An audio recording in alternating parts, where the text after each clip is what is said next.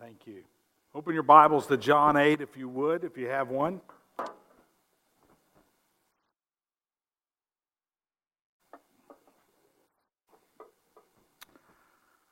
If we haven't met, I'm Jim Whittle. My wife Sherry is right there, and my daughter is next to her, and uh, some other friends are here as well. And uh, I work for Equipping Leaders International, and we train leaders around the world, primarily in Africa and India. And I am the India project director. So I travel once a quarter for about a month. Just got back last Saturday after a month uh, long trip, and uh, do training events each week. So uh, Sherry was with me for two weeks on this trip and we did uh, a, a, women's conference the first week, and then we had a marriage conference. And then uh, Sherry came home, and one of my colleagues met me there, and we did a week of Bible college, and then we did a uh, three day Romans uh, seminar in the book of Romans. And so uh, 90% of the world's pastors have no theological education or training, and 70% of the world's pastors have no more education than a high school equivalency. And so, uh, so equipping leaders is called to fill in that gap. And so that's what we're doing. I'll be back in India in April for another four weeks doing, uh, doing a couple marriage conferences, doing Romans, and doing leadership. So we're trying to fill in that gap. We're working. Two years ago, we were working with one organization, and now the Lord has expanded that to four ministries that are in India and if you add all the churches together that were having an impact on their leaders, it's about 5,000 churches that we're effectively training the leadership for. And so if you put 50 people in each of those churches, you can see what, what, is that, 250,000 Christians. So the Lord is moving, the wind is blowing in India. So let's read together from John 8 and we'll look at the word. Verse 31. Hear the word of God. So Jesus said to the Jews who had believed him, If you abide in my word, you are truly my disciples, and you will know the truth, and the truth will set you free. And they answered him, We are offspring of Abraham and have never been enslaved to anyone. How is it that you say you will become free? And Jesus answered them, Truly, truly, I say to you, everyone who pre- practices sin is a slave to sin. The slave does not remain in the house forever, the son remains forever. So if the son sets you free, you will be free indeed. I know that you are the offspring of Abraham, and yet you seek to kill me because my word finds no place in you. I speak of what I have seen with my father, and you do what you have heard from your father. And they answered him, Abraham is our father. And Jesus said to them, If you were Abraham's children, you would be doing the works Abraham did. But now you seek to kill me, a man who has told you the truth that I heard from God. This is not what Abraham did. You were doing the works your father did. And they said to him, We were not born of sexual immorality. We have one Father, even God. And Jesus said to them, If God were your Father, you would love me, for I came from God and I am here. I came not of my own accord, but he sent me. Why do you not understand what I say? It is because you cannot bear to hear my word. You are of your father, the devil, and your will is to do your father's desires. He was a murderer from the beginning and does not stand in the truth, because there is no truth in him. When he lies, he speaks out of his own character, for he is a liar and the father of lies. But because I tell you the truth, you do not believe me. Which one of you convicts me of sin? If I tell the truth, why do you not believe me? Whoever is of God hears the words of God. The reason why you do not hear them is that you are not of God. And the Jews answered him, Are we not right in saying that you are a Samaritan and have a demon? And Jesus answered, I do not have a demon, but I honor my Father, and you dishonor me. Yet I do not seek my own glory. There is one who seeks it, and he is the judge. Truly, truly, I say to you, if anyone keeps my word, he will never see death. And the Jews said to him, Now we know that you have a demon. Abraham died, as did the prophets, yet you say, If anyone keeps my word, he will never taste death. Are you greater than our father Abraham, who died? And the prophets died. Who do you make yourself out to be? Jesus answered, If I glorify myself, my glory is nothing. It is my Father who glorifies me, of whom you say, He is our God. But you have not known him, I know him. If I were to say that I do not know him, I would be a liar like you, but I do know him and I keep his word. Your father Abraham rejoiced that he would see my day. He saw it and was glad. And so the Jews said to him, You are not yet 50 years old, and have you seen Abraham? And Jesus said to them, Truly, truly, I say to you, before Abraham was, I am. So they picked up stones to throw at him, but Jesus hid himself and went out of the temple. And thus ends the reading of God's word. Now, how you read the Bible makes all the difference in how you live.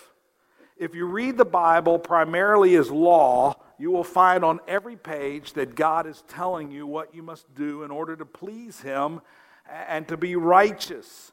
Even His promises will be based on you keeping the law.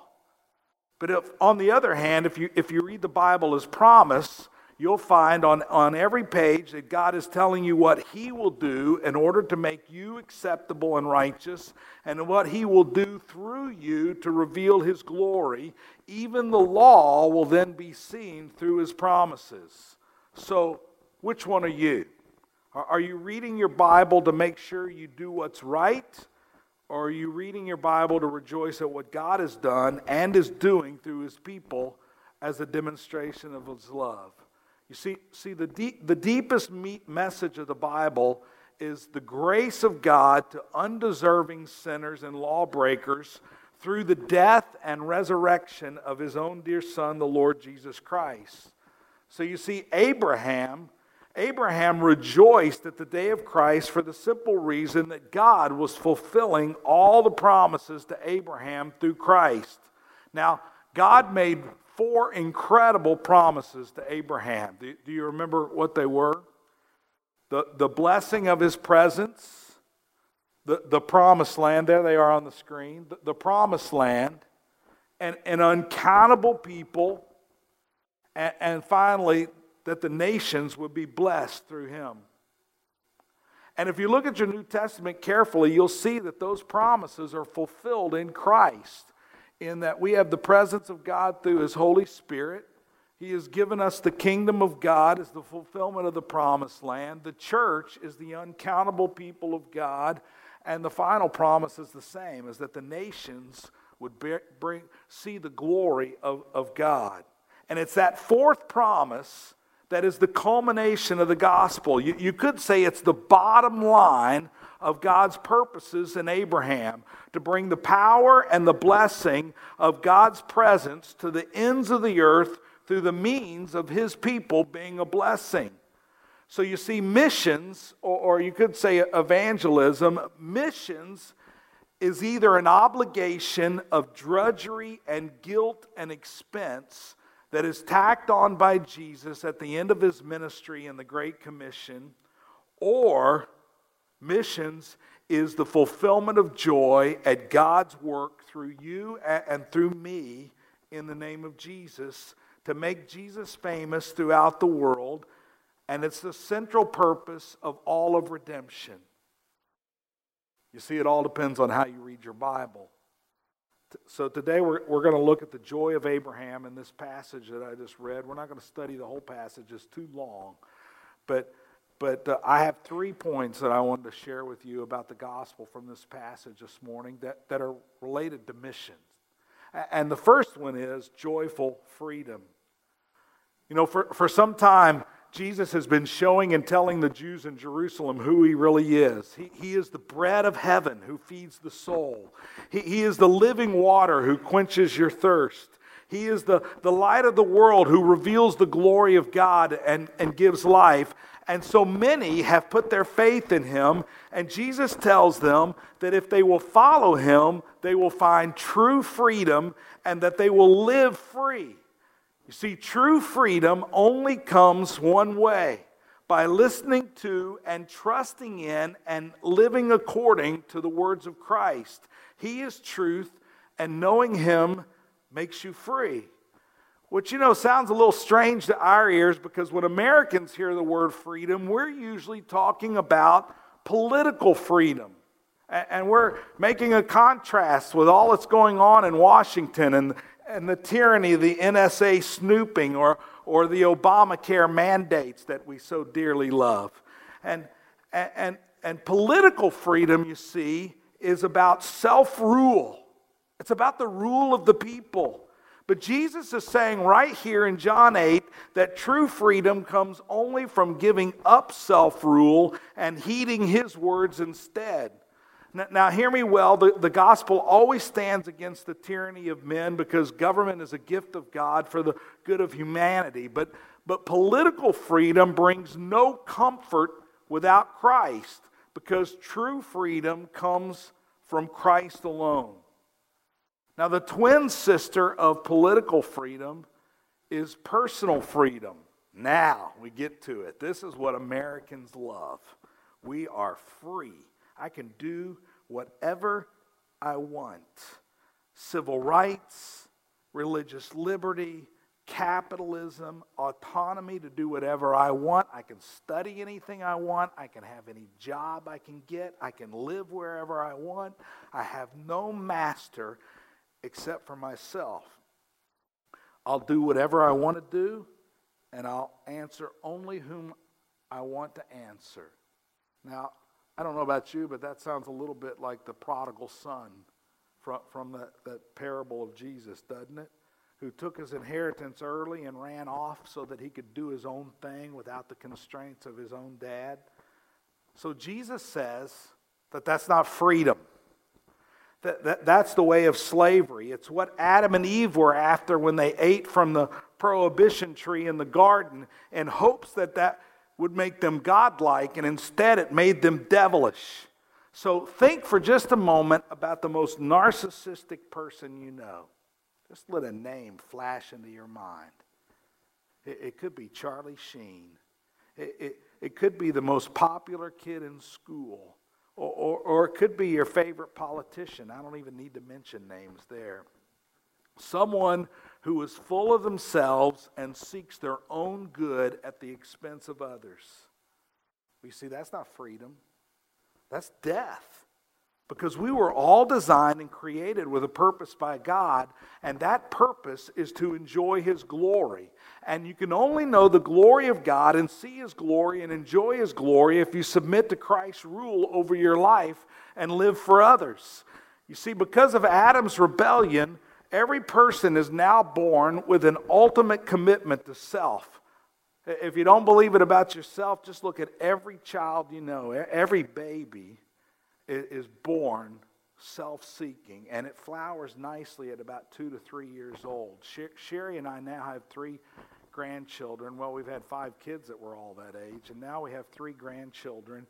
And uh, the, the, the, the middle one, she's a year and a half, and she knows two words really well. No is one of them, and me is the other word that she knows really well. And and you know, maturity doesn't help this problem. It, it, just, it just gets more sophisticated as we figure out how to be nice and when to be nice in order to get our own way. And, and some of us who have A type personalities, we, we use the force of our will and drive and personality in order to intimidate others, in a polite fashion, of course, to, in order to get our way. And, and it, but it doesn't matter which approach you take nice or forceful, people pleaser or bossy. The goal is the same self. And self rule is suicide of the will because you become a slave to your own passions. And so the Jews hear Jesus talking and they're offended by the notion that they might be slaves. They answered him in verse 33 and they said, We are offspring of Abraham and have never been enslaved to anyone. How is it that you can say you will become free? And, every time I read that, I almost laugh out loud. This is hilarious. The Jews are definitely Abraham's descendants. That much is true. But the statement that they have never been slaves is simply farcical. Have they forgotten the Egyptians and the Assyrians and the Babylonians and the Medes and the Persians and the Syrians and the Greeks and, and, and now Rome? All of whom ruled over them, and some who made them literally slaves. Not to mention their regular headaches from the Philistines, the Moabites, the Amalekites, the Edomites, and a host of other folks during the period of the judges and the kings. You know, I just did a quick estimate off the top of my head. And for the 2,000 years from Abraham until the call, from Abraham's call until Jesus, the Jews were independent for maybe half of that 2,000 years. But you see, the Jews aren't Americans. They're not really thinking about political freedom or even personal freedom. They're thinking about religious freedom. What they're boasting about is that for 2,000 years they have been the true people of God. They are Abraham's seed. They are the people. Since Moses, they have had the Word of God. The nations of the world are idolaters and slaves to their idolatry, but not us. We're free. We're free from idolatry. We are the chosen. We are God's people. We are the keepers of the law and the temple, God's way. And and his presence. Well, now that sounds a little bit like the prodigal's older brother, doesn't it? Who, in anger at his father's grace towards his rebellious brother, told his dad, Look, these many years I have served you, and I have never disobeyed your command. But you see, God's relationship with his people throughout the Old Testament was always a matter of grace and forgiveness. Israel never deserved deliverance. They were weak, stiff necked losers who, who repeatedly returned to rebellion. So, so God's way is always about unmerited grace to sinners. As soon as you reject that, you see you've lost your freedom. Jesus is offering salvation from sin, and the problem is they don't want a Savior. Their sense of freedom is based on their own effort and cleverness in doctrine and works. They just want heroes to follow. So they deny their sin and their need, and anger is the result instead of life and joy and freedom. So that takes us to the second thing I wanted you to see not only joyful freedom, but joyful sonship. Look again at verse 37. Jesus says, I know you are the offspring of Abraham, yet you seek to kill me because my words find no place in you. I speak of what I have seen with my father, and you do what you have heard from your father. And they answered him, Abraham is our father. And Jesus said to them, If you were Abraham's children, you would be doing what Abraham did. Now, Sherry and I have been serving the Lord in Douglasville, Georgia for over a decade, and, and, and you all know where that is. It's just, you know, instead of being on the, the, the northwest side, we're, we're due west. Douglasville is the largest community on the due west side out I 20. And uh, it's a little bit different than Kennesaw because it's an old town, not a new town. And uh, technically, like you, we're part of the metro area, but it, it still feels like a small town, doesn't it, Sherry? It's the smallest place we've ever lived. Everybody's related to each other e- even in casual conversation, you'll discover that you're talking to with the cousin of a friend. Sometimes I tell Sherry, you know, there's only five families in this sleepy little town. Well, what Jesus says right here is that there's only two families in the whole earth of seven billion people. Either God is your father or the devil is your father. It's one or the other, there's no in between. Look at verse 42. And Jesus said to them, If God were your father, you would love me, for I came from God and I am here. I came not of my own accord, but he sent me. Why do you not understand what I say? It is because you cannot bear to hear my word. You are of your father the devil, and your will is to do your father's desires. He was a murderer from the beginning and has nothing to do with the truth because there is no truth in him. When he lies, he speaks out of his own character for he is a liar and the father of lies. Whoever is, verse 47, whoever is of God hears the words of God. The reason why you do not hear them is that you are not of God. Now, here's a simple truth. If Abraham is your spiritual father, then you're a child of God. And if you are a child of God, then Abraham is your spiritual father.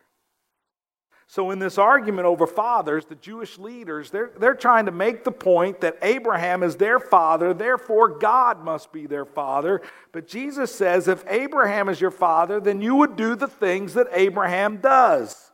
And what Abraham did was trust God at his word and put his faith in him alone for salvation. He embraced the promises and the mission of God to the nations.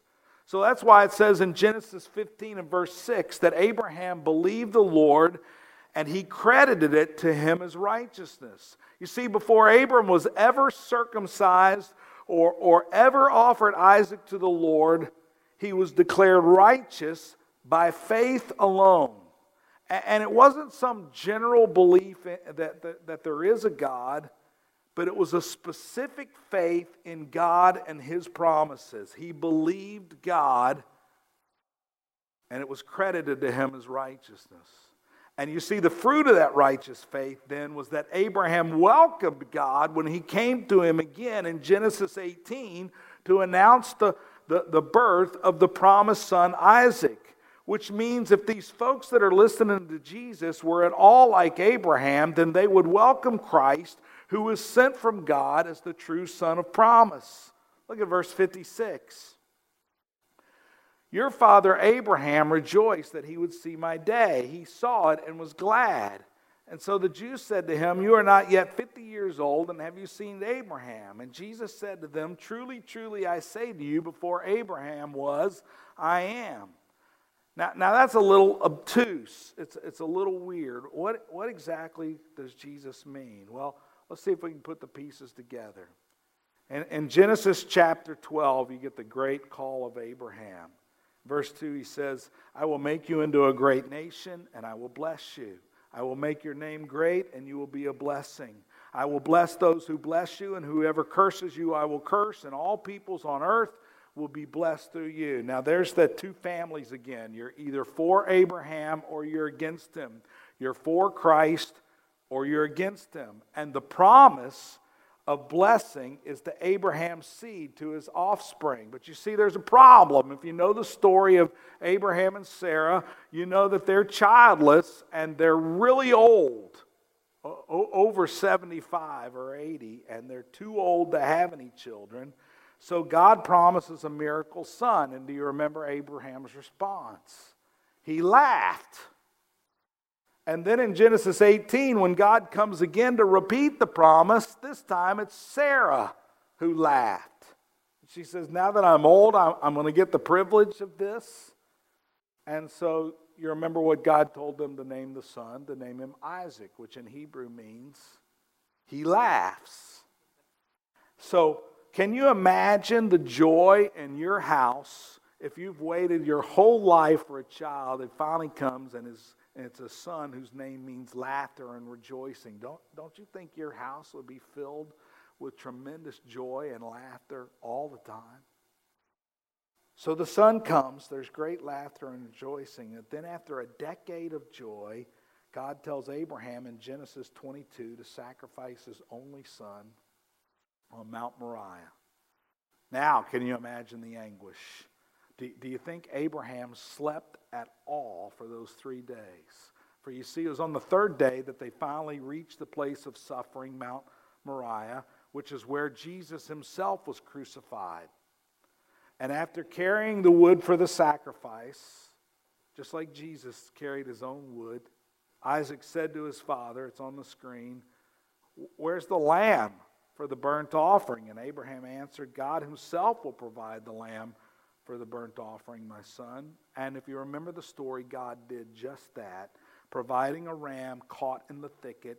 And then God makes that those incredible set of promises again that he's already read that we've already read and he finishes with this one in verse 18 and through your offspring all nations on earth will be blessed because you have obeyed me so over 70 years the Lord had been revealing his plan to Abraham little by little, coming to visit him in the process, teaching him about gospel power and faith, about substitutionary atonement, which is when someone or something else suffers as a means of paying the price for your guilt, about a promised son that only God could give about imputed righteousness, which is a $20 phrase that means someone else's righteousness is credited to you. about sending a son who would stand in the place of sinners and rise from the dead. That's what Hebrews 11 says. That by faith, Abraham reasoned that God could raise the dead. And figuratively speaking, he did receive Isaac back from the death. And Paul ties this all nicely together in Galatians chapter 3, where he says, The promises were spoken to Abraham and to his seed. The scripture does not say, and to seeds, meaning, meaning many people, but and to your seed, meaning one person who is Christ. And guess what? These Jewish leaders have missed it. And I can see how. You see, if you read your Bible to discover what you must do in order to save yourself, instead of reading what God does to keep his promises, then you will miss the gospel, the good news of God's grace. And these leaders are reading the promises to Abraham, but they see themselves as the fulfillment of those promises. And that's what glory seekers always see. They see themselves. But the story of Abraham and Isaac is about Messiah. It's about Jesus as the fulfillment of God's promises. The Son of God became the Son of Man so that the sons of men would become the sons of God. That's the gospel. Let me say it again. The Son of God became the Son of Man so that the sons of men would become the sons of God. That's why Abraham rejoiced.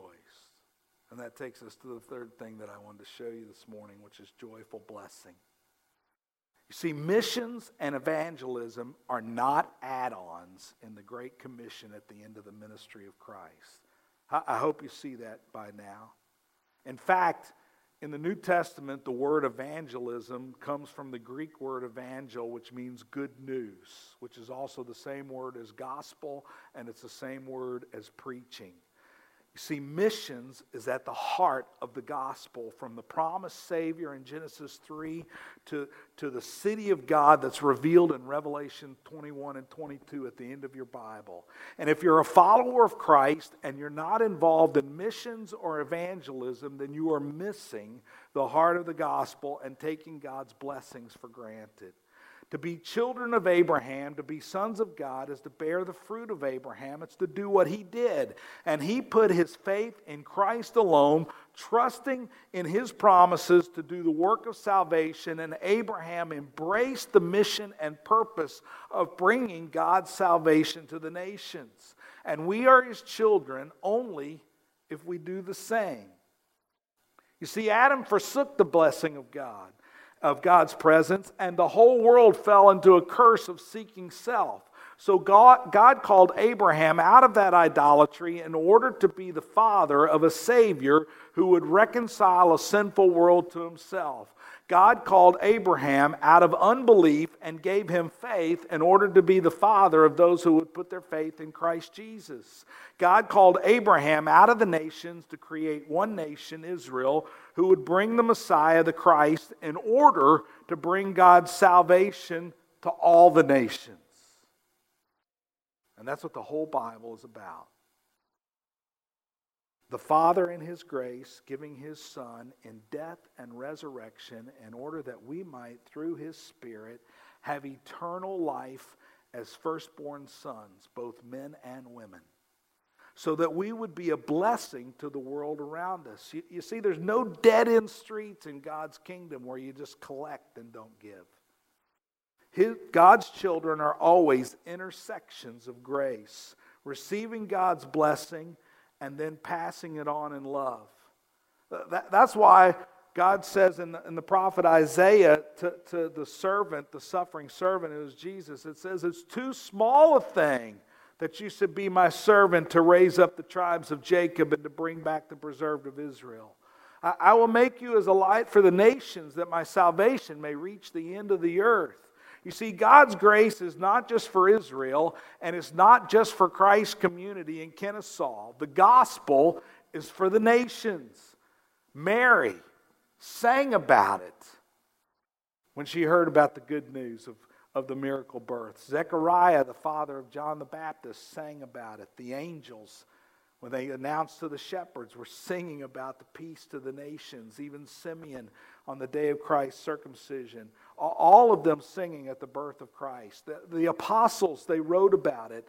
And the whole church in heaven on earth sings with joy about it. And Revelation chapter 5 and verse 9, where it says, They sang a new song saying, Worthy are you to take the scroll and to open its seals, for you were slain, and by your blood you ransomed people for God from every tribe and language and people and nation.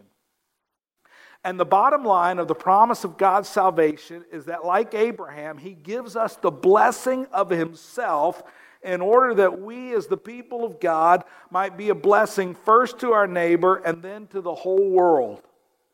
That's his plan. Missions is the heart of the gospel. We are set free from slavery to ourselves so that we would know the joy as living of sons of God who live not for ourselves but for others. And it's not an obligation of drudgery and law, but a fulfillment of promise that the Lord frees us from a meaningless life fo- focused on our own blessings to give us the joyful purpose of making Him known to other sinners like ourselves through love. What else are you going to do with your life? Watch Monday Night Football or The Bachelor? or, or, or go to the Redneck Riviera down at PCB to the beach. Okay, well, watch Monday Night Football and, and, and The Bachelor if you'd like, and go to the beach. But lead an efficient life and do it with friends who need Christ and do evangelism at the same time, you see. Jesus says, I tell you, many will come from east and west and recline at the table with Isaac, Abraham, Isaac, and Jacob in the kingdom of heaven.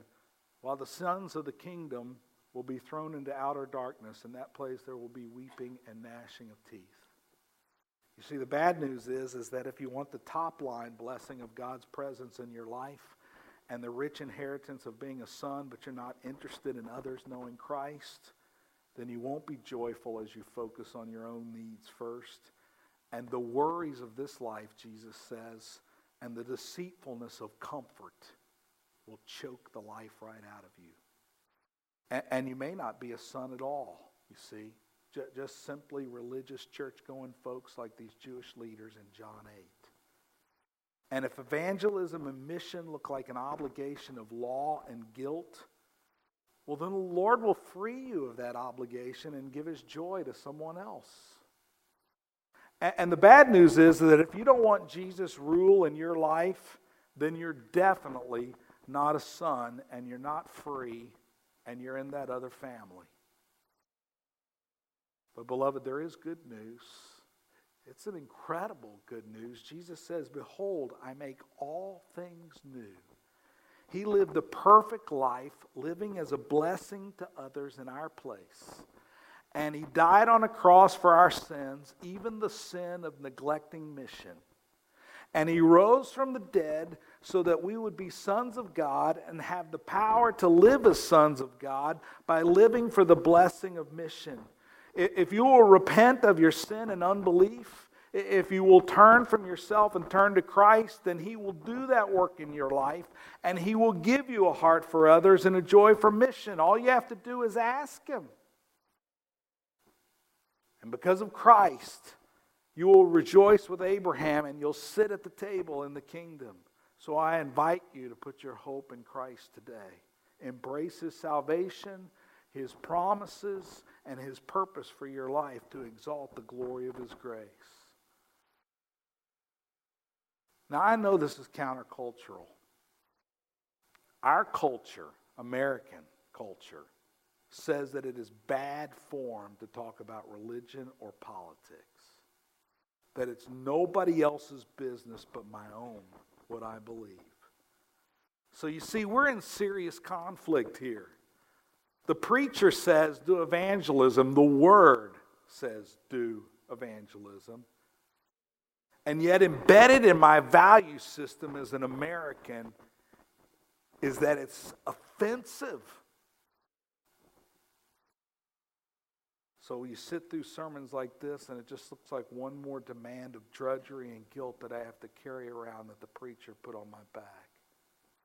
I get that. Beloved, that's why we have to repent.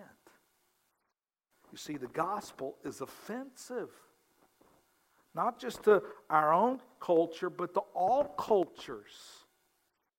You see, what we need is a radical transformation of mind and heart to believe that Christ has called us to a life of self sacrifice for the good of others. And the question is will we believe that or won't we? Are the blessings simply for me, or is the greater blessing being freed from myself so that I can live for others? And you know, at this point, I have to say with the disciples, Lord, increase my faith. You know, what's really amazing is that God has chosen the foolishness of evangelism through a people who struggle to live for more than the worries and comfort of today. What kind of crazy plan is that for bringing about the kingdom? Yet by his grace, he invites us to an abundant life of faith, just like Abraham. Being blessed so that we might be a blessing to our neighborhood and our workplace and our city and to the whole world so that we will see his promises fulfilled in us through Christ. So, beloved, there, there are three responses to the mission field you can go, you can send, or you can disobey. That's your three options. So I invite you today to put your faith and hope in Christ and ask Him to do a deep work in your own life so that you might live as a blessing for others by going or sending or both. And that, my friends, is the glorious grace of the gospel. Let's stand for.